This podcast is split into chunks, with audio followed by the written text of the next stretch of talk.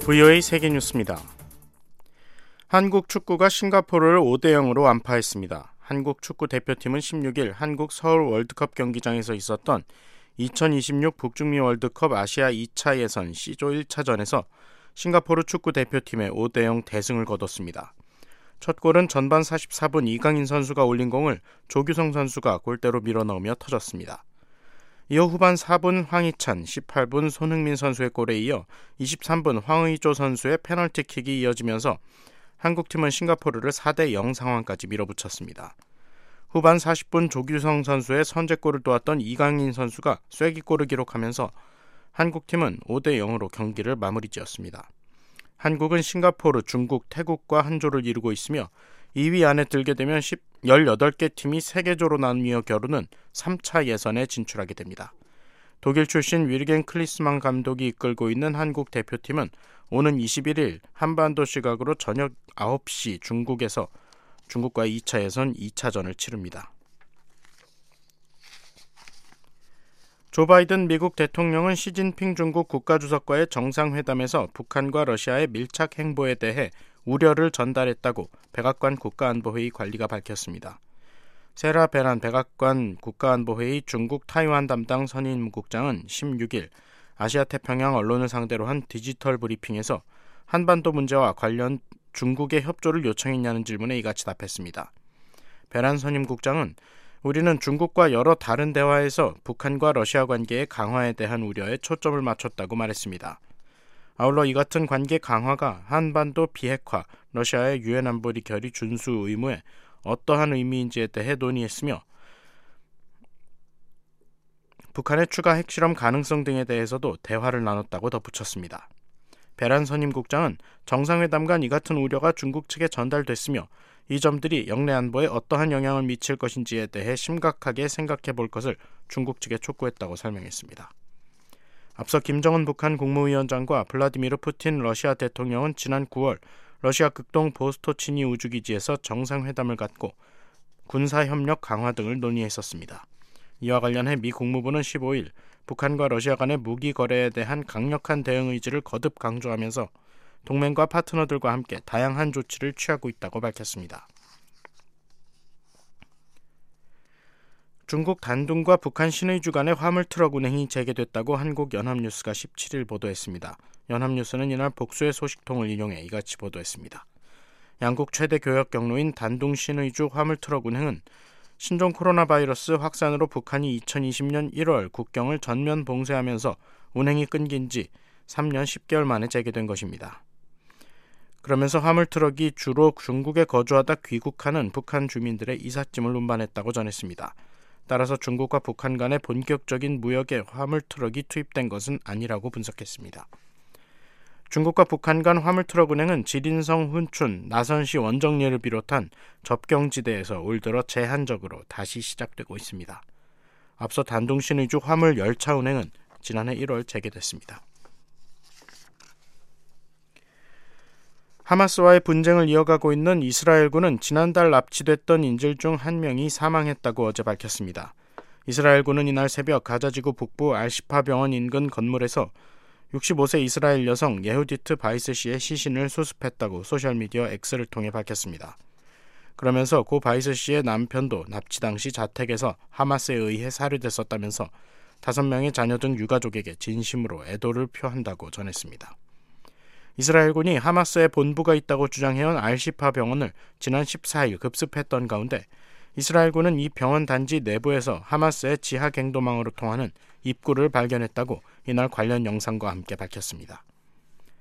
이 밖에 알시파 병원 단지에서 위장 폭발물이 설치된 차량 한 대와 그 안에 실려 있던 AK-47 소총, 로켓 발사기, 적용용 소총, 수류탄, 기타 폭발물 다수를 발견했다고 덧붙였습니다. 이스라엘군은 알시파 병원에 4,000리터의 물과 1,500인분의 식량을 제공했다면서 병원 내 환자와 의료진 등 민간인 안전을 우선으로 하고 있다고 강조했습니다. 이스라엘군은 가자지군의 지상작전의 다음 단계를 실행 중이라고 이스라엘 국방장관이 어제 밝혔습니다. 요압 갈란트 국방장관은 이날 성명을 통해 이스라엘군이 가자시티의 서부 전역에 대한 소탕작전을 마쳤고 이 작전의 다음 단계가 시작됐다고 말했습니다. VOA 세계뉴스 김시영입니다.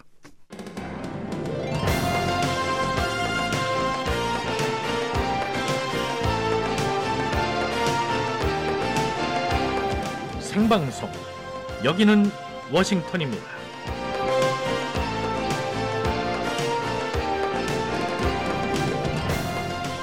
한때는 멀리 있는 사람에게 소식 전할 수 있는 가장 빠른 통신 수단이었던 전보. 다음 달 15일부터 한국에서 완전히 사라진답니다. 도포에 갓쓴 사람들이 나오거나 전화기가 일반화하기 전에 한국 사회를 배경으로 한 드라마나 영화에서 등장하던 이 전보 치러 갑니다. 전보가 왔습니다.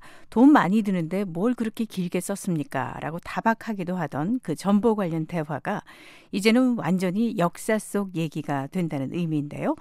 어, 1885년 서울과 인천, 그러니까 당시 한성과 인천 사이에 전보 서비스가 시작된 이후에 138년 만에 전보 시대를 마치는 겁니다. 뭐 이유는 예상하는 것처럼 한국뿐 아니라 세계 통신 시장, 통신 환경이 너무나 달라졌기 때문입니다. 한국에서는 1990년 이후에 전자우편, 이메일과 휴대전화가 널리 보급되면서 전보 이용하는 사람이 크게 줄었고요.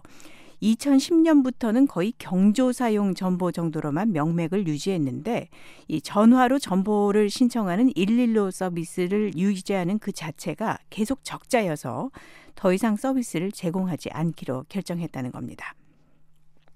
한국의 연합뉴스는 8.15 광복 이후 전보 서비스를 담당해온 한국의 대표 통신사 KT가 이달 초에 전보 서비스 종료 사실을 공지했다면서 미국에서는 2006년에 독일은 올해 1월에 전보 서비스 중단했다며 세계적인 흐름이라고도 전했습니다.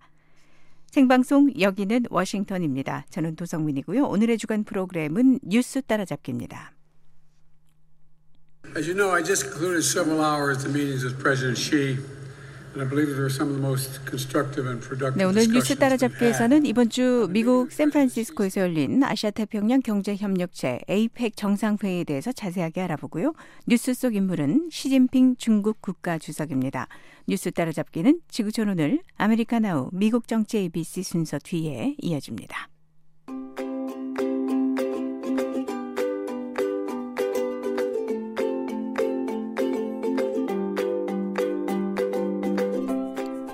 네, 이곳 워싱턴 DC는 지금이 11월 17일 금요일이고요. 아침 8시 8분을 향하고 있습니다. 현재 기온은 10도, 구름 조금 끼었습니다. 북한의 날씨 어떨까요? 한국 기상청이 제공하는 날씨 정보입니다. 11월 18일 토요일에 북한 모든 지역 구름 많다가 오전부터 차차 맑아지겠습니다. 자강도, 양강도, 황해도, 용현 지역은 오전까지 가끔 눈 소식 이어집니다. 비의 양은 5mm 미만이고요. 눈은 1cm 안팎으로 쌓일 것으로 예상되는데요. 평안남도와 황해도, 함경 남북도, 양강도 지역은 바람도 약간 강하게 불겠습니다. 최저 기온은 영하 15도에서 영하 1도로 영하권입니다. 최고는 영하 5도에서 12도입니다. 지역별 자세한 기온 보겠습니다. 평양의 아침 최저가 영하 1도고요. 개성과 신의주가 영하 4도, 함흥이 영하 3도입니다. 어, 원산이 영하 2도, 청진 영하 1도, 중강이 아침 최저 영하 8도, 해산은 영하 10도입니다. 낮에는 평양이 4도까지만 오르겠고요. 개성은 6도, 신의주 5도, 함흥과 원산은 10도에서 11도 사이입니다. 청진의 낮 최고 8도고요. 중강은 0도에 머물겠고 해산은 영하 1도로 예보되어 있습니다. 동해상 앞바다는 구름 많고 먼바다는 종일 가끔 비나 눈 내립니다. 앞바다 물결은 1에서 3m, 먼바다는 오후에 5m까지 일겠고요. 서해는 구름 많고 오전 한때 비나 눈 내립니다. 그리고 오후에는 맑아집니다. 앞바다 물결 1에서 3.5m, 오전에 물결이 높습니다. 먼바다는 4m까지 일겠습니다. 11월 18일 토요일의 북한 날씨 살펴봤습니다. 살아있는 뉴스 손에 잡히는 뉴스 생방송 여기는 워싱턴입니다.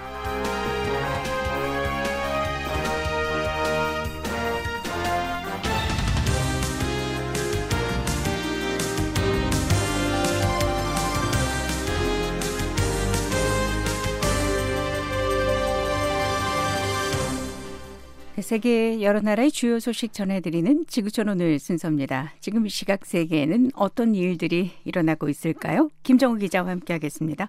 안녕하십니까? 네, 안녕하십니까? 자, 오늘 어떤 소식인가요? 네, 베냐민 네타냐후 이스라엘 총리는 팔레스타인 가자 지군의 민간인 피해를 최소화하는 데 실패했다고 밝혔습니다. 아, 이런 가운데 이스라엘군이 인질 시신 두 구를 발견했습니다. 조 바이든 미국 대통령은 미국이 태평양 국가이기 때문에 이 지역에 깊이 관여하고 있다고 강조했습니다. 아, 마지막으로 영국 정부가 대법원 결정에도 불구하고 불법 이주 루안다 이주 정책을 재추진하겠다고 밝힌 소식 전해드리겠습니다. 네. 자, 지구촌 오늘 먼저 이스라엘과 팔레스타인 분쟁 소식부터 보겠습니다. 어, 이스라엘 군의 공격으로 팔레스타인 가자 지구 내 민간인 사상자가 크게 는 것에 대해서 국제사회가 비판의 목소리 연일 어, 잇고 있는데요. 베냐민 네타냐후 이스라엘 총리가 이 문제를 언급했네요. 그렇습니다. 네타냐후 총리가 16일 방영된 미국 CBS 방송과의 회견에서 거의 6주 만에 가자 지구 내 팔레스타인인 수천 명이 숨진 것이 다음 세대의 증오를 부추기지 않겠느냐는 질문을 받았는데요. 네네. 여기에 네타냐후 총리는 미국이 테러 단체로 지정한 팔레스타인 무장 정파 하마스가 민간인들이 안전한 곳으로 대피하는 것을 막은 탓에 희생자를 최소화하는 데 실패했다고 밝혔습니다. 네. 그러니까 하마스 때문에 사상자가 많이 나왔다는 얘기죠. 맞습니다. 네타냐후 총리는 민간인의 죽음은 모두 비극이고 우리에게 그런 일이 없었어야 했다면서 어, 우리는 민간인들이 피해를 보지 않도록 모든 노력을 다했지만 반대로 하마스는 이들을 위험한 곳에 잡아들였고 모든 노력을 다했다고 밝혔습니다. 또 하마스가 민간인들을 인간 방패로 사용하고 있고 팔레스타인 사람들을 전혀 신경 쓰지 않는다고 비난했습니다. 네. 자, 이스라엘의 얘기 핵심은 어떻게든 희생자 줄이려고 이스라엘은 노력했다는 얘기죠. 그렇습니다. 네타냐후 총리는 전단을 뿌리고 휴대전화로 떠나라고 했다면서 그래서 어, 실제로 많은 사람이 떠났다라고 강조했습니다. 네. 자, 지금까지 가자지구 안에서 목숨을 잃은 사람들 얼마나 됩니까? 네, 가자지구 보건당국은 지금까지 11,500명 이상이 사망했다고 집계했는데요. 네. 그런데 이 공습이나 폭격으로 무너진 건물 아래 아직도 상당히 많은 사람이 묻혀 있는 음. 것으로 추상됩니다. 예. 자, 이런 가운데 하마스가 붙잡고 있던 인질 가운데 이 숨진 사람들 시신으로 발견됐다는 소식이 있네요. 그렇습니다. 이스라엘군이 16일 65세 여성 1명 그리고 19세 여군 1명의 시신을 발견했습니다. 네. 이들은 모두 가자시티 알치파 병원 근처에서 발견됐는데요. 특히나 아, 이번에 시신으로 발견된 이 65세 여성의 남편도 아, 지난달 7일 하마스 공격 당시 사망한 것으로 알려졌습니다. 네. 지금 인지를 어느 정도나 생각 파악하고 있습니까? 네, 이스라엘 군 측은 약 240명으로 파악하고 있습니다. 네. 아, 그런데 예, 벌써 풀려난 사람도 있는데요. 그렇죠. 미국인 모녀와 여성 노인 두 명 등 모두 네 명이 앞서 석방된 바 있었습니다. 어, 참고로 이번 분쟁으로 이스라엘 쪽에서는 1,200명 정도가 사망했습니다. 네. 자, 이스라엘군이 근처에서 인질들 그 시신이 발견된 알시파 병원에 들어가서 수색 작전을 하지 않았습니까? 이곳에서 하마스가 만든 터널을 찾았다는 발표가 나왔네요. 네, 이스라엘군 측이 사회 연결망 서비스인 X에 관련 영상과 사진들을 올렸는데요. 이 영상에는 땅속 깊은 곳에 이 콘크리트와 목재 파편 그리고 이 모래가 뒤섞여 있는 터널 입구가 나옵니다. 네. 이스라엘군은 또 이 알란티시 아동병원에서 발견했다는 이 터널 사진들도 올렸습니다. 네. 이 하마스 측에서는 그 하마스가 병원 밑에 굴을 팠거나 대원들이 병원 안에 숨어 있다는 이 이스라엘 측 주장을 인정하지 않고 있는 거죠. 네. 하마스뿐만 아니라 이 병원 측도 계속 그런 주장을 부인해 왔습니다. 그런데 최근에 미국 정부가 정보 당국 판단의 근거에 이스라엘 측 주장이 맞는다고 확인한 바 있었습니다. 네. 아, 그런데 이 문제와 관련해서 하마스가 16일에 성명을 냈는데요. 자신들이 알시파 병원을 군사 목적으로 사용한다는 이 미국 국방부와 국무부 주장이 노골적인 거짓 이야기의 반복으로 아, 이는 점령군 대변인의 나약하고 우스꽝스러운 행동으로 입증됐다라고 주장했습니다. 네. 자, 그런가 하면은 가자 지군의 이 구호 물자 반입이 불가능해졌다는 얘기가 유엔 쪽에서 나왔네요. 네, 유엔 팔레스타인 난민 구호 기구 UNRWA 발표인데요. UNRWA는 16일 X에 이 라파 국경을 통한 구호 작업이 17일 진행되지 않을 것이라면서 이 연료가 없어 이 차량을 이용한 구호 물품 반입을 관리하고 조율할 수 없게 됐다고 밝혔습니다. 어, 지금까지 유엔과 여타 구호 기관들은 이집트와 접해 있는 이 라파 국경 통행로를 통해 차로 구호 물자를 가자지구 안으로 들여보냈습니다. 네. 자, 유엔 팔레스타인 난민기 구호 기호 기구 측이 연료 문제를 언급했는데 이 구호 기관들 쪽에서는 연료 반입을 허용하라고 이스라엘 측에 촉구해 왔죠. 그렇습니다. 하지만 이스라엘 측이 이 반입되는 연료를 하마스가 쓸 수 있다면서 이걸 허용하지 않았습니다. 네네. 그러다가 최근에 이 소량의 연료를 가자지구에 들여보내는 것을 허용하기도 했는데요. 네. 하지만 이 구호 작업을 하거나 이 주민들이 사는데 턱없이 부족하다고 합니다. 어, 근데 이런 가운데 이스라엘 관리들은 17일 이 이스라엘 전시 내각이 이 하루에 연료를 실은 트럭 두 대가 이 가자 지구에 들어가는 것을 허용했다고 발표했습니다. 네, 지구촌 오늘 이번에는 아시아 태평양 경제 협력체 에이펙 관련 소식 보겠습니다. 어, 조 바이든 미국 대통령이 에이펙 행사에서 연설하면서 자 미국이 태평양 국가다 이 부분을 강조했네요. 그렇습니다. 바이든 대통령이 16일 에이펙에 참석한 기업인들을 대상으로 연설했습니다. 그는 연설에서 15일 시진핑 중국 국가주석을 만났을 때 시 주석이 자신에게 미국이 왜 그렇게 태평양에 관여하느냐고 물었다면서 이 질문에 미국이 태평양 국가이기 때문이라고 답했다고 전했습니다. 네. 아, 그는 또 시 주석에게 미국 덕분에 태평양 지역에 평화와 안보가 있었고 이를 통해 여러분들이 성장할 수 있었다고 말했다고 시 주석이 아, 말했고 시 주석이 또 여기에 동의했다고 밝혔습니다. 네, 태평양 지역에서 가지고 있는 그 미국의 영향력을 강조하는 그런 얘기인데요. 맞습니다. 바이든 대통령은 또 우리는 어디에도 가지 않을 것이라면서 어, 미국이 이 태평양 지역에 계속 관여하겠다는 뜻을 거듭 강조했습니다. 네. 자, 15일 바이든 대통령 시 주석이 정상회담을 했습니다. 이 회담에 대한 언급도 있었습니까? 네, 바이든 대통령은 시 주석과의 회담으로부터 지역적 국제적으로 혜택이 있을 것이라고 밝혔습니다.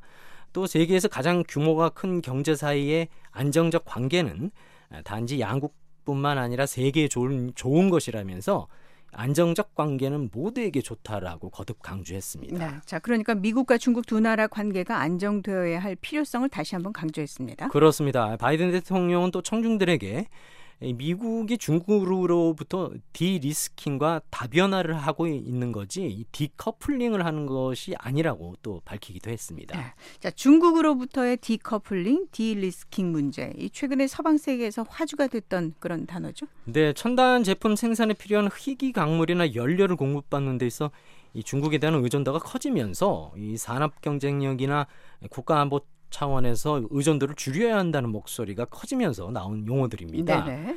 이 디커플링은 국제 공급망에서 중국을 제외한다는 뜻이고요. 반면 디리스킹은 이 국제 공급망에서 중국에 대한 의존을 줄인다는 그런 뜻입니다. 네. 자, 서방 쪽에서는 어, 중국이 무역 등에서 보여준 그 불공정 행위도 시정해야 된다 이렇게 요구를 해왔는데 어, 이 문제에 대한 언급도 있었습니까? 네, 바이든 대통령은 이 문제와 관련해 이 공정하고 평등한 경제 활동의 장을 유지하고 여러분들의 지식 재산권을 보호하는 문제에 이르면 우리는 중국과 진짜 다른 점이 많다라고 지적했습니다. 네. 자, 바이든 대통령과 시진핑 주석이 15일 정상회담에서 이 마약성 진통제 펜타닐 생산을 서로 단속하기로 합의를 하지 않았습니까? 이 합의를 뒷받침하는 조처가 미국 정부 쪽에서 나왔네요. 네, 미국 정부가 16일 이 중국 공안부 소속 과학수사연구소를 이 수출 통제 명단에서 뺐습니다. 네. 예, 미국은 지난 2020년에 위구르인들과 여타 중국 내 소수민족에 대한 인권 유린에 관여했다는 이유로 이 기관을 제재한 바 있었습니다. 네. 아, 이 조처는 이 펜타닐이 미국으로 흘러 들어가는 것을 막기 위해 이 중국 정부 쪽에서 더 많은 일을 하도록 확신시키려는 노력 가운데 하나로 보입니다. 네. 그 펜타닐하고 그 기관이 연관이 있는 모양이네요. 네, 지난해에 당시 친강 미국 주재 중국 대사는 이 펜타닐 통제에 필수적인 기관을 제재하는 것에 충격을 받았다고 밝힌 바 있었습니다. 네.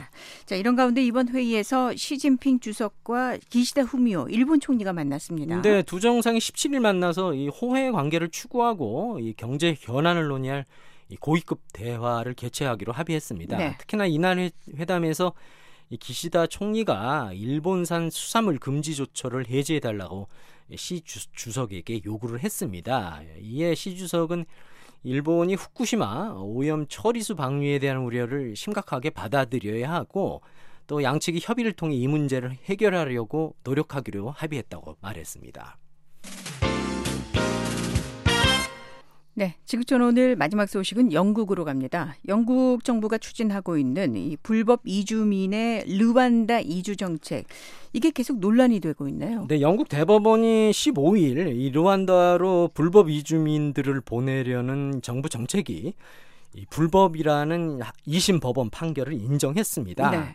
아, 하지만 영국 정부 쪽에서는 이 계획을 반드시 부활시켜서 내년 봄에는 첫 번째 비행기를 띄우겠다고 다짐하고 있어서요. 앞으로 또 논쟁이 이어질 걸로 보입니다. 네, 지금 논란이 된 영국 정부가 추진하고 있는 불법 이주민을 르완다로 이주시키는 정책. 이게 어떤 것인지 잠깐 설명을 해 주시죠. 네, 최근 몇 년 동안 이 작은 배를 타고 이 영국 해협을 불법으로 건너와서 이 망명을 신청하는 사람들이 급증해서 영국이 골머리를 앓고 있습니다. 그러자 영국 정부가 이 아프리카에 있는 르완다 정부와 협의해서 어, 난민 신청을 했다가 자격이 안 되는 사람들 또 불법 입국자들을 르완다로 보내기로 했는데요. 네. 이 계획이 애초에는 이전 보리스 존슨 정부에서 처음 추진됐던 겁니다. 네. 르완다가 이주민들을 그러면 조건 없이 영국 이주민들을 조건 없이 받아들이는 겁니까? 그건 아닙니다. 이제 두 나라가 5년짜리 양해 각서를 체결했는데요. 여기에서 어, 미화로 1억 8천만 달러를 영국이 르완다 쪽에 주기로 했습니다. 네네. 아, 영국 가디언지 등 보도를 보면요. 이 돈이 이미 전달이 됐다는데요. 또 이와는 별도로 르완다로 가는 사람들 여행 경비와 장학금 등으로 정착금 등으로 한 사람당 14,900달러가 들 어. 예정이라고 합니다. 그런데 이 정책이 사법부의 제동을 받은 겁니다. 네, 이 영국 정부의 이 계획이 야권이나 인권 단체는 물론이고요. 국제 사회로부터 이 비윤리적이라는 비난을 받았습니다. 네네. 그리고 일부 망명 신천자가 영국 정부를 상대로 소송을 냈는데요. 이 소송이 결국 대법원까지 올라간 겁니다. 네, 그런데 대법원도 이제 항소심 결정을 인정한 그런 결과가 나온 겁니다. 네, 대법관 다섯 명이 만장일치로 이 2심 법원 판결을 인정을 했습니다. 네. 이 2심 법원은 르완다가 안전한 제3국이 아니기 때문에 이 난민들을 보내는 이 조처가 위법이라고 판결했습니다. 또 그에 앞서서 지난해 12월 또 1심 법원에서는 이 정부 계획이 합법이라는 또 결정이 나온 바 아. 있었습니다. 자, 르완다가 안전한 제3국이 아니다라는 얘기가 있는데 자, 이게 어떤 배경에서 나온 겁니까? 네, 인권 단체들은 르완다 정부가 이 난민들이 도착하면은 이 사람들을 본국으로 추방할 수도 있다고 우려하고 있습니다. 네. 이 영국과 르완다 사이에 체결된 합의 문문에는 이 해당 사항이 구체적으로 나와 있지 않기 때문인데요. 또 이런 가운데 지난해 6월에는 이 사람들을 태운 첫 비행기가 또 이륙하려 하다가 유럽 인권재판소가 개입해서 또 이게 무산되기도 했었습니다. 어. 그런데 영국 정부는 이번 대법원 판결에도 불구하고 이 정책을 계속, 계속 추진하겠다는 방침이라죠. 네, 리시 수낙 총리가 대법원 판결이 나오고 기자회견을 했는데요. 어, 르완다하고 협약을 새로 체결해서 이 계획을 되살릴 것이라고 말했습니다. 네. 아울러서 르완다로 간 이주민들이 추방되지 않도록 이 법적 보장책을 마련할 것이라고 전했습니다. 아, 한편 제임스 클레버리 영국 내무장관도 16일 이 정부의 단호한 의지를 강조하면서 내년 총선거 전에 반드시 이주민들을 태운 루안다행 비행기가 뜰 것이라고 강조했습니다. 네. 자, 불법 이주민의 루안다 이주. 순낙 총리의 핵심 공약 가운데 하나였죠. 네, 순낙 총리가 이 존슨 전 총리 정책을 이어받아서 이 조처를 추진해 왔는데요. 현재 보수당 안에서는 순낙 총리가 이 계획을 살려내지 못하면 총리 자리를 지키기 어려울 거라는 말이 나오고 있습니다. 어, 또 이런 가운데 노동당 같은 영국 야권은 내년 선거에서 승리하면 이 조처를 취소할 것이라고 또 벼르고 있습니다. 네, 지구촌 오늘 김정우 기자였습니다.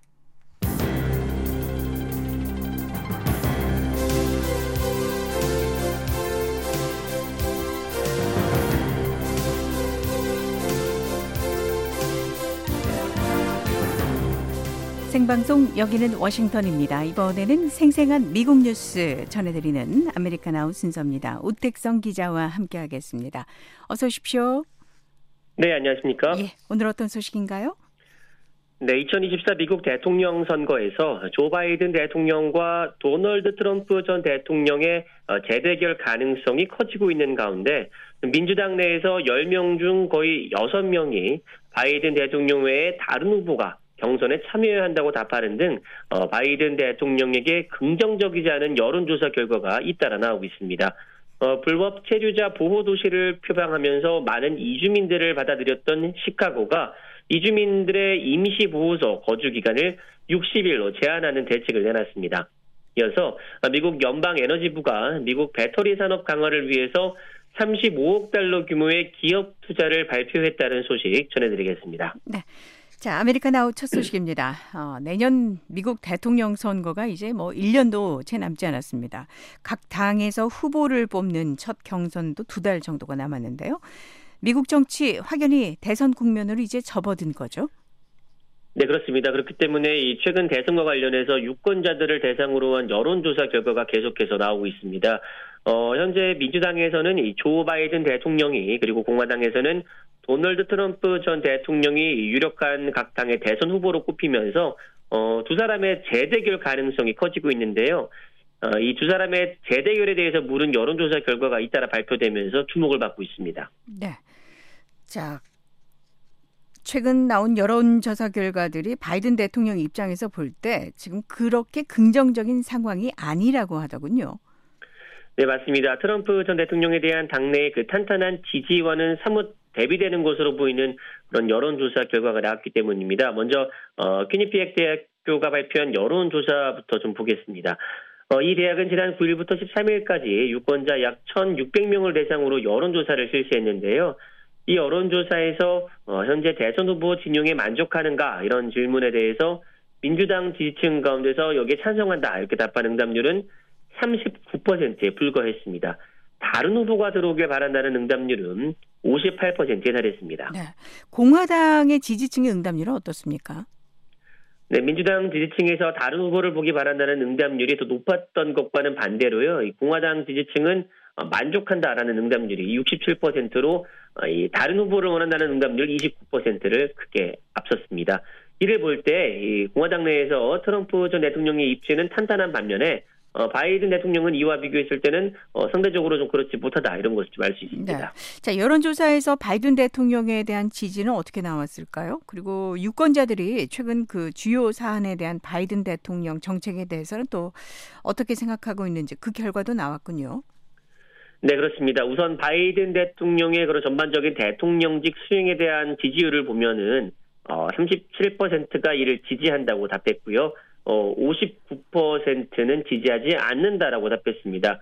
어, 그리고 세부적으로 좀 들여다봤을 때 국내외의 주요 사안에 대해서 모두 긍정적인 평가를 받지 못하고 있는 것으로 나타났습니다. 네, 세부적인 결과를 좀 보죠. 네, 미국 먼저 미국 국내 사안부터 좀 보겠습니다. 가장 중요한 문제로 꼽히는 이 경제 문제에 대해서요. 어, 바이든 대통령을 지지한다는 응답률은 37% 그리고 어, 지지하지 않는다라는 응답률은 어, 59%로 나왔습니다. 어, 또 다른 주요 국내사는 바로 이 남북 국경에서의 미립국과 관련한 그 안보 문제인데요. 이에 대해서도 바이든 대통령의 대응을 지지한다는 응답률은 26%로 어, 지지하지 않는다는 응답률 65%에 한참 뒤쳐졌습니다. 네. 그러면 나라 박해 사안에 대해서는 어떻습니까? 네, 바이든 대통령의 외교 정책을 지지하는지에 대한 질문에는 34%가 이를 지지한다고 답했고요. 61%는 지지하지 않는다고 답했습니다. 어, 이 분야에 대해서 조금 더 좀 세부적으로 들어가 보면요. 어, 이스라엘과 팔레스타인 무장정파 하마스 사이에 전쟁이 이어지고 있는 가운데 이에 대한 바이든 대통령의 대응을 지지하느냐 이런 질문에 어, 37%가 이를 지지한다고 답했고요. 54%는 지지하지 않는다 이렇게 답했습니다. 그리고 우크라이나와 러시아의 전쟁에 대해서도 어, 바이든 대통령의 대응을 지지한다는 응답률은 47%였고요. 지지하지 않는다는 응답률은 49%였습니다. 종합해 보면 이 국내외 주요 사안에 대해서 바이든 대통령을 지지하지 않는다는 응답률이 전보다 더 높게 나왔습니다. 네. 자 서두에서도 얘기를 했습니다만 내년 대선에서는 바이든 대통령, 트럼프 전 대통령의 재대결 가능성이 큰 것으로 지금 점쳐지고 있습니다. 어, 두 사람의 대선 가상 대결 결과도 나왔죠. 네, 나왔습니다. 여론조사는 만약 오늘 대통령 선거가 치러진다면은 바이든 대통령과 트럼프 전 대통령 가운데 누구를 선택할 것인가 이렇게 물었는데요. 어, 바이든 대통령을 찍겠다는 응답률은 46%였고요. 트럼프 전 대통령을 찍겠다는 응답률은 48%였습니다. 네. 바이든 대통령, 트럼프 전 대통령의 양자 대결 전망은 또 다른 여론조사 결과도 있죠. 네, 퀴니피엑 대학교가 여론조사를 발표하기 며칠 앞서서 여론조사 전문업체인 유고브에서도 이와 관련한 어, 여론조사 결과를 발표했습니다.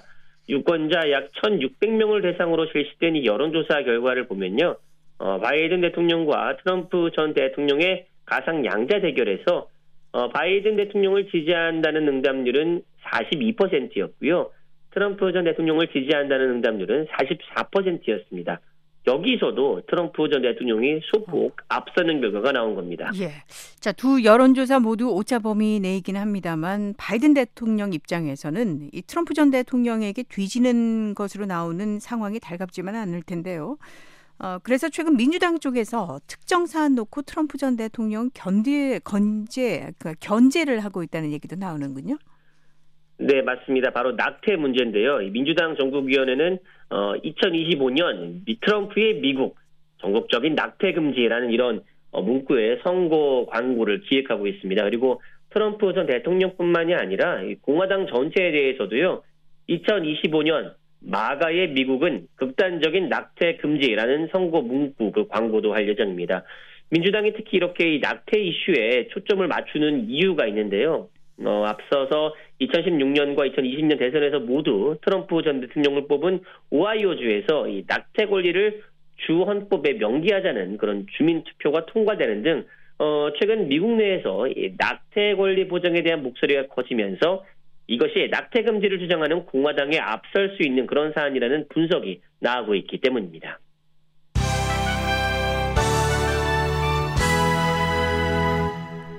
네, 아메리카나우 다음 소식입니다. 미국의 대표적인 대도시 시카고 이 몰려드는 이주민에 대응한 새로운 정책을 마련했다죠.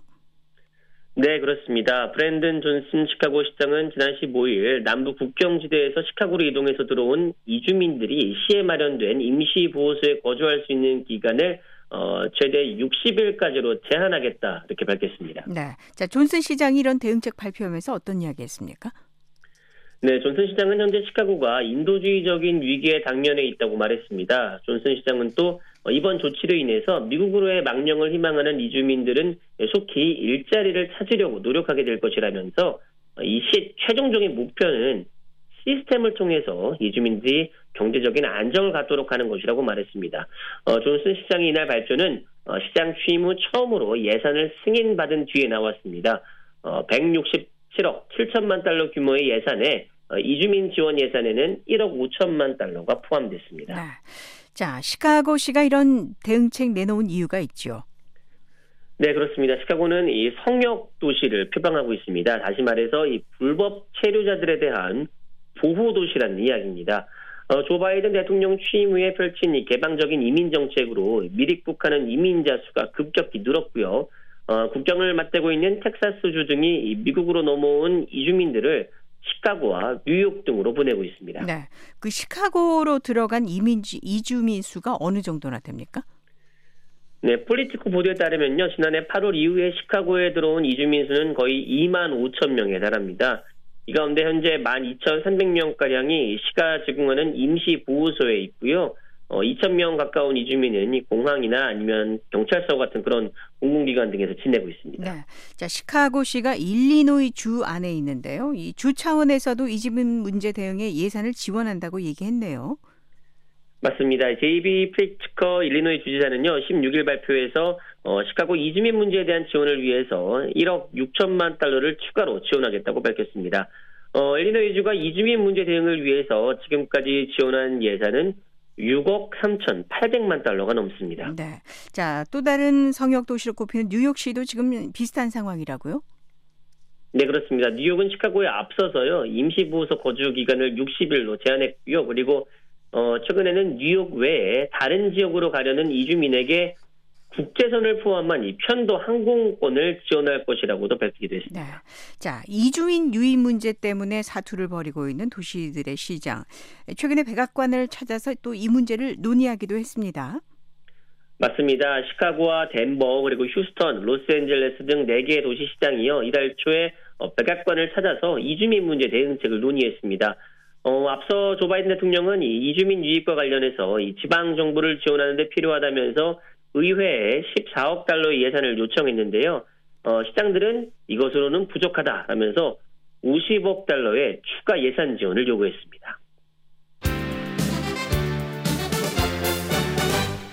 네, 아메리카나 오늘 마지막 소식입니다. 미국 내 첨단 배터리 및 배터리 소재 공급망 강화하기 위해서 큰 규모의 투자 계획이 발표됐군요.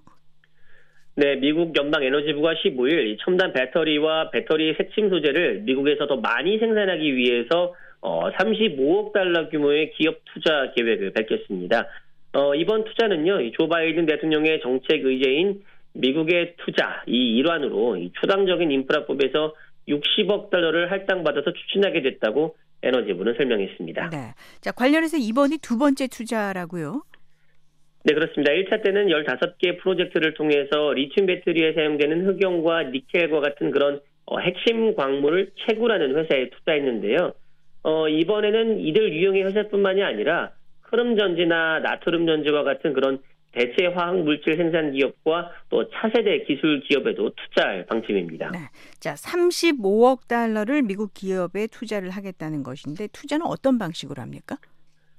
예를 들어서요, 이 전기차의 그 양극재를 생산하는 공장을 짓고 싶어하는 회사가 있다고 한다면은 어, 회사는 이 공장 건설에 들어가는 비용을 정하고 그 반을 부담하기로 약속합니다. 어, 그리고 이 같은 계획이 에너지부의 프로젝트로 뽑히게 되면은 나머지 반은 정부에서 보조금을 받아서 충당하는 그런 현식입니다. 네. 자, 이번 투자 계획의 궁극적인 목표, 주요 목표가 있죠. 네, 북미 배터리 공급망에 공급할 수 있는 경쟁력 있는 배터리 자재 공정 산업을 확보하고 또 이 첨단 배터리 산 생산의 역량을 확장하는 게 그 목표입니다. 그리고 또 이 주요 광물과 배터리 자재, 부품, 또 기술에 대한 어, 외국의 의존도를 줄임으로써 국가 안보를 강화하고 그리고 배터리 소재와 첨단 배터리에 필요한 광물의 이 미국 국내 처리 능력을 고도화하려는 것이 그 모두 포함됩니다. 네. 이 배터리 공급망 강화 밝히면서 청정 에너지에 대한 언급도 많았다고요? 네, 에너지부는 이번 투자가 2050년까지 그 온실가스 배출량을 0으로 만드는 탄소 중립, 이른바 넷 제로를 실현하기 위해 실현하기 위한 어, 바이든 행정부의 노력과 구애를 같이 하는 것이라고 밝혔는데요. 어, 이러한 청정에너지 경제로의 전환에 있어서 배터리는 매우 중요한 역할을 한다고 강조했습니다. 네. 자, 청정 에너지 경제로의 전환에 있어서 배터리 역할 어떤 게 있을까요? 네, 먼저 이 배기가스를 뿜는 이 휘발유차 대신에 전기차에 동력을 공급할 수가 있고요. 또 어, 기후 변화를 유발하는 가스나 어, 석탄 발전자 대신에 어, 태양 전지판이나 풍력 발전용 터빈으로 만드는 이 청정 전기를 어, 저장할 수 있게 합니다. 에너지부는 전기차와 이 전기 보관에 대한 수요만 보더라도 어, 리튬 배터리 시장의 규모가 향후 10년 동안 5배에서 10배는 더 커질 수 있다고 전망했습니다. 네. 미국 에너지부 장관 얘기를 조금 더 들어보죠. 네, 제니퍼 그레노 에너지부 장관은 성명에서요, 이 첨단 배터리의 증가하는 수요를 맞추기 위해서 어, 미국이 최전방에 서는 것은 미국의 이 세계 경쟁력을 북돋우고 그리고 고임금의 일자리를 창출하고 유지하며 또 어, 청정에너지 경제를 강화하는 것이라고 밝혔습니다. 이어서 바이든 행정부의 역사적인 투자는 미국산 배터리 공급망을 구축하는 데 필요한 활력을 불어넣는다고 강조했습니다. 네. 아메리카나우 오늘 여기까지 듣겠습니다. 오택성 기자였습니다.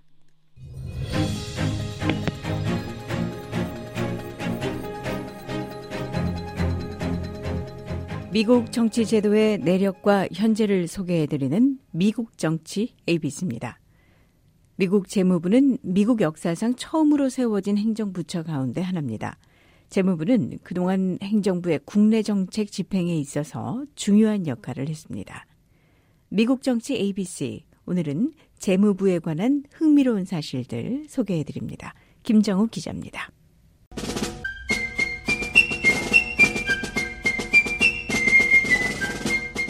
재무부는 건국 초기부터 지금까지 존재하는 행정부처 가운데 두 번째로 오래됐습니다.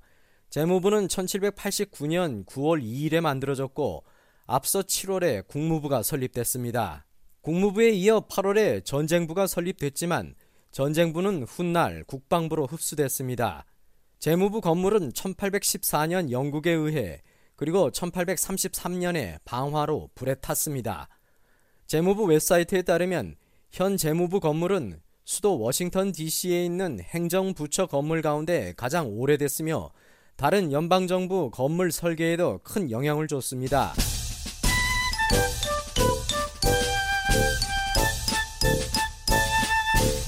이 건물은 최종 완공될 당시 세계에서 가장 큰 사무용 건물 중 하나였습니다. 재무부 건물은 또 남북 전쟁 기간에는 병영으로 그리고 1865년 당시 에이브러햄 링컨 대통령이 암살되고 대통령직을 승계한 앤드루 존슨 대통령이 임시 백악관으로 사용하기도 했습니다. 주조 인쇄국 웹사이트에 따르면 1862년 재무부는 두 가지 종류의 새로운 지폐를 발행했습니다. 바로 최초의 1달러와 2달러짜리 법정 화폐였습니다. 이때 찍은 1달러 지폐에는 당시 재무장관이었던 셀먼 P. 체이스의 얼굴이 그리고 2달러 지폐에는 초대 알렉산더 해밀턴 재무장관 초상이 들어갔습니다. 현재 대통령과 부통령 등의 경호를 맡고 있는 비밀 경호국은 원래 재무부 산하 기관이었습니다. 이후 2002년에 제정된 국토안보법에 따라 재무부에서 국토안보부로 소속이 변경됐습니다. The US and China are the two largest economies in the world, and we are deeply integrated with one another. Overall trade between 현 재무부 장관은 78대 제닛 옐런 장관입니다. 지난 2014년부터 2018년까지 연방준비제도 의장을 지내기도 한 옐런 장관은 미국 역사상 최초의 여성 재무장관입니다. 미국 재무부는 현재 전 세계에서 일하는 10만 명 이상의 직원을 고용하고 있습니다. 미국 정부 공식 자료에 따르면 지난 2023 회계년도에 재무부는 16개 산하 구성 부문에 총 3조 4,800억 달러를 배분했습니다. 이는 전체 연방정부 예산 가운데 가장 많은 25.5%를 차지하며 보건후생부가 약 22%, 그리고 국방부가 13.23%로 뒤를 잇고 있습니다. 네, 미국 정치 ABC 오늘은 재무부와 관련된 흥미로운 사실들을 소개해드렸습니다. 지금까지 김정우였습니다.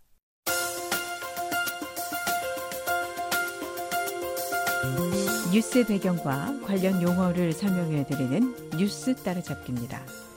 이번 주 미국 샌프란시스코에서 아시아 태평양 경제 협력체 에이펙 정상회의가 열렸습니다.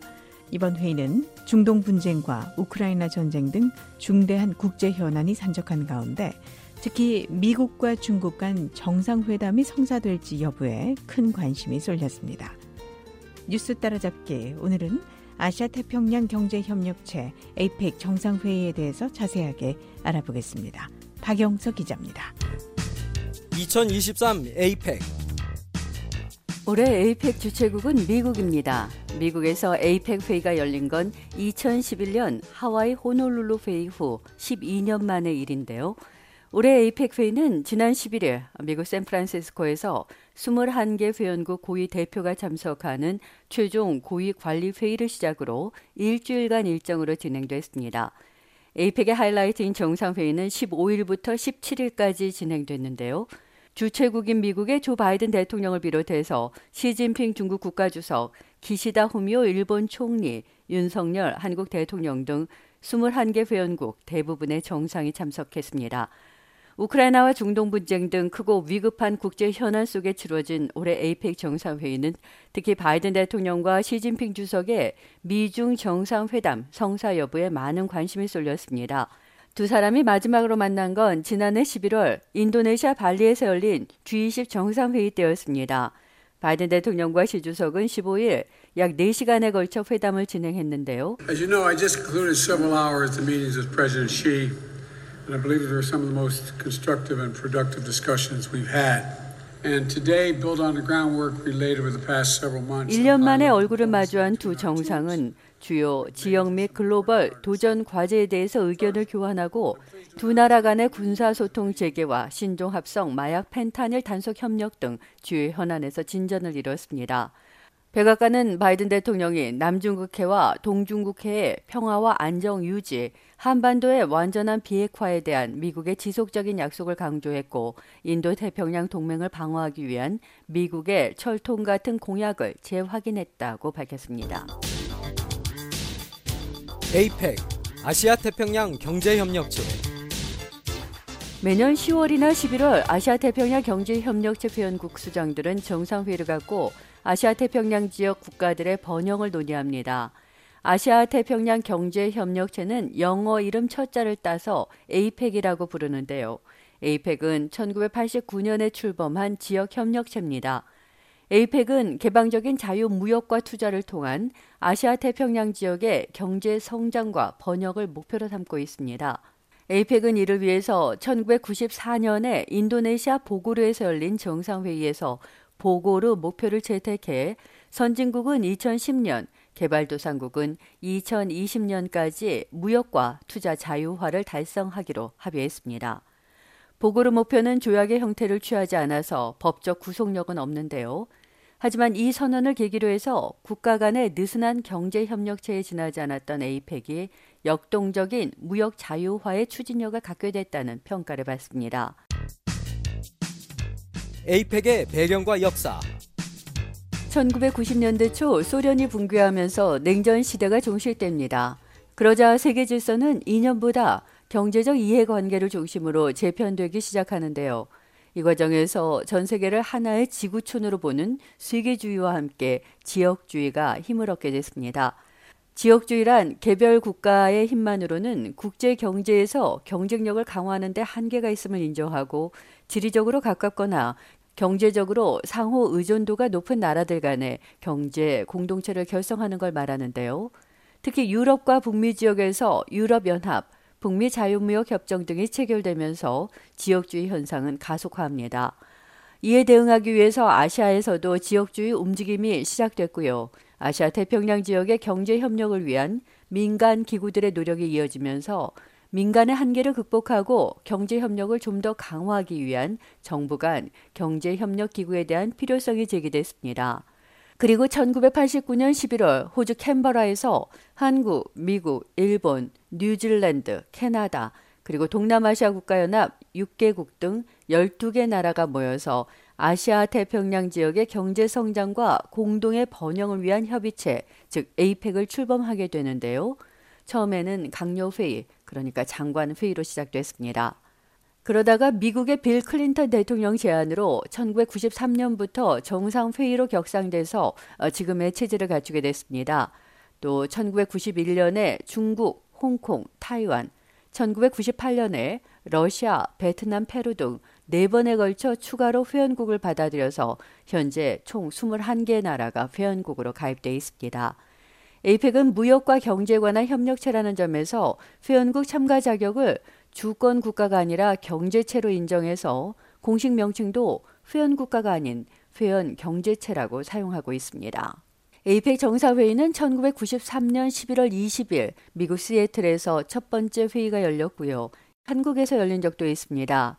2005년 제13차 에이펙 정사회의가 한국 부산에서 열렸고요. 2025년에 다시 한국에서 개최될 예정입니다. 에이펙의 역할과 성과 에이펙은 전 세계 인구의 약 40%를 차지하고 있습니다. 뿐만 아니라 전 세계 GDP의 약 60%, 전 세계 교역량의 47%를 점유하는 세계 최대의 지역 협력체입니다. 에이펙은 비구속적 이행을 원칙으로 하기 때문에 회원국의 자발적인 참여나 이행을 중시합니다. 에이펙이 출범한 이후 아태 지역 경제는 눈에 띄는 성장을 보이게 됐는데요. 아태 지역 GDP는 지난 1989년에 16조 달러였지만 2021년에는 35조 달러로 두배 이상 성장했습니다. 또 에이펙이 출범한 이후 이 지역의 1인당 소득 역시 45% 상승했고요. 수백만 명의 사람이 빈곤에서 벗어났는가 하면 중산층이 생성되거나 성장하는 결과를 낳았습니다.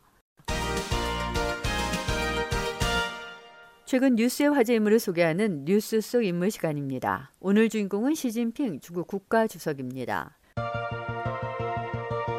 시진핑 주석은 1953년 6월생으로 올해 70살입니다. 역대 중국의 최고 지도자들 가운데서는 처음으로 중화인민공화국 건국 이후 출생한 인물입니다. 그의 아버지는 공산당 혁명 원로로 부총리까지 지냈던 시중신입니다. 하지만 시중신이 1962년 반역자라는 이유로 모든 지위에서 해임되고 1년의 사건을 겪으면서 시진핑의 삶은 180도 바뀌게 됩니다. 수도 베이징에서 중국 공산당 고위 관리의 자제, 일명 태자당의 일원으로 살던 그는 10대 때 가족과 함께 북동부 산시성의 비난한 지역으로 추방돼서 그곳에서 살았습니다. 아버지가 반동으로 낙인 찍혔기 때문에 공산당 입당이 쉽지 않았는데요. 번번이 퇴짜를 맞았지만 1973년 결국 공산당에 입당하게 됩니다. 그리고 1975년 베이징 칭화대학교 화공과에 입학했습니다. 이 무렵 중국의 권력은 덩샤오핑이 장악하고 있었는데요. 덩샤오핑은 시중신을 다시 정계에 복귀시킵니다. 시진핑은 이후 아버지의 후광을 입어서 대학을 졸업하자마자 국무원 판공청, 중국 공산당 중앙군사위원회 판공청 비서직을 수행하면서 권력에 발을 들여놓게 되는데요. 그리고 1982년 허베이성 정딩형 당 부서기를 시작으로 해서 지방 관리직을 거쳤고요. 1998년 15차 당대회에서는 중앙위원회 후보위원으로 그리고 16차 당대회에서는 중앙위원회 위원으로 선출됩니다. 그리고 2007년 드디어 중국 최대 도시 상하이의 당서기가 되면서 거물급 정치인의 면모를 드러냈고요. 같은 해 열린 17차 당대회에서 25인의 정치국원 자리를 건너뛰고 바로 7인의 상무위원회에 발탁되는 기염을 토합니다. 이후 그의 생보는 승승장구였는데요. 이듬해 국가 부주석직에 오른 그는 2010년 당 중앙군사위원회 부주석직에 오르면서 후진타오 당시 총서기의 뒤를 이을 후계자로 공인됐습니다. 그리고 중국 공산당은 2012년 11월 제18차 당대회에서 그를 당 총서기와 중앙군사위원회 주석으로 선출했고요. 이듬해인 2013년 3월에 열린 전인대에서 국가 주석으로 선출되면서 오늘에 이르고 있습니다. 시진핑 주석의 성격은 평소 매우 조용한 것으로 알려져 있습니다. 하지만 대대적인 반부패 정책으로 당의 원로들과 정적들을 제거하는 일련의 과정은 권력을 향한 또 다른 면모를 보인 거라는 평가도 나오고 있습니다. 네, 뉴스 따라잡기 이 시간에는 아시아 태평양 경제 협력체 에이펙에 관해 살펴봤고요. 뉴스 속 인물로 시진핑 중국 국가주석 소개해드렸습니다. 박영서였습니다. 생방송 여기는 워싱턴입니다. 계속해서 회화와 문법을 동시에 공부하는 Everyday English, VOA 매일 영어가 이어집니다.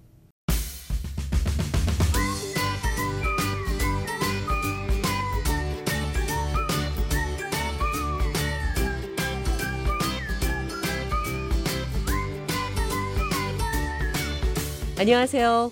회화와 문법을 동시에 공부하는 Everyday English, VOA 매일 영어 진행의 이은경입니다. 대화 소재가 불편할 때 어떻게 하세요? 직설적으로 언급하지 않고 다른 표현으로 돌려 말할 때가 많죠.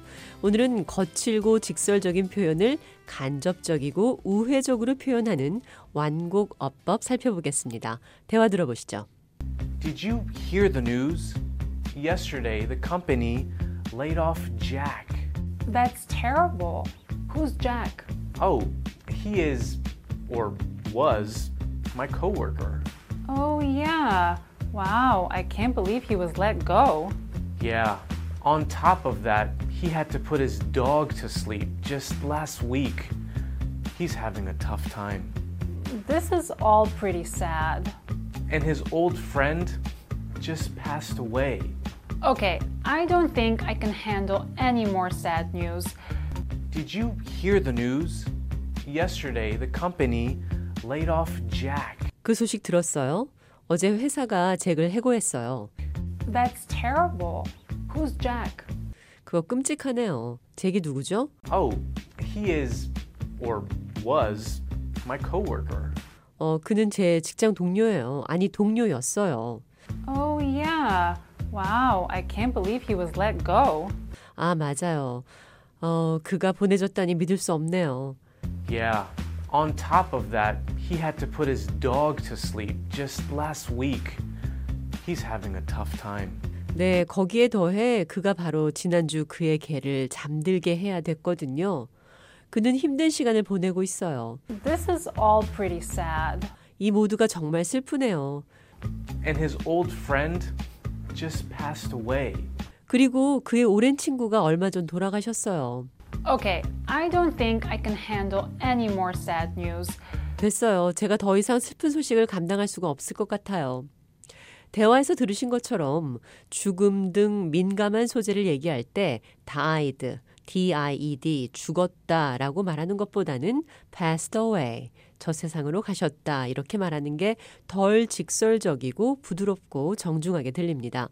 특히 미국인들은 불편한 소재의 한 단어를 완곡어법의 구동사로 대체하는 경우가 많습니다. 대화에서 재기 직장에서 해고된 소식을 전할 때 laid off, let go 이런 표현이 사용됐습니다. 또 재계의 개가 안락사된 것을 put to sleep, 잠들게 됐다 이렇게 표현을 했고요. 이런 표현들이 모두 완곡 어법이라고 할 수 있습니다. 여기서 잠깐 코미디언 조지 칼린이 미국인들의 완곡 어법에 대해 얘기한 부분 잠깐 들어보도록 하겠습니다.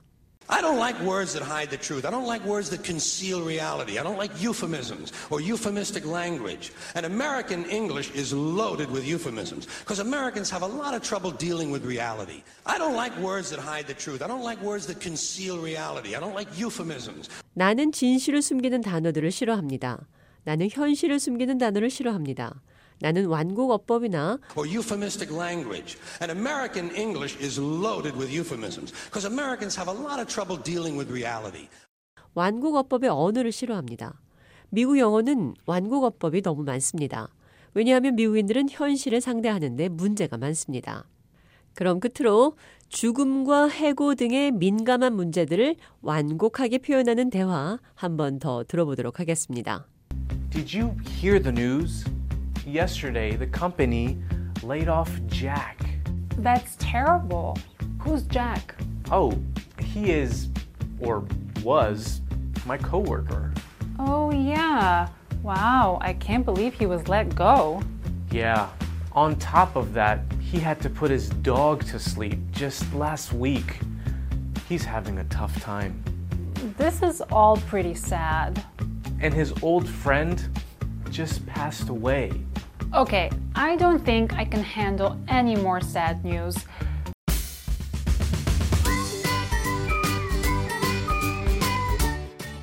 Everyday English, 비오의 매일 영어. 오늘은 거칠고 직설적인 표현을 간접적이고 우회적으로 표현하는 완곡어법 살펴봤습니다.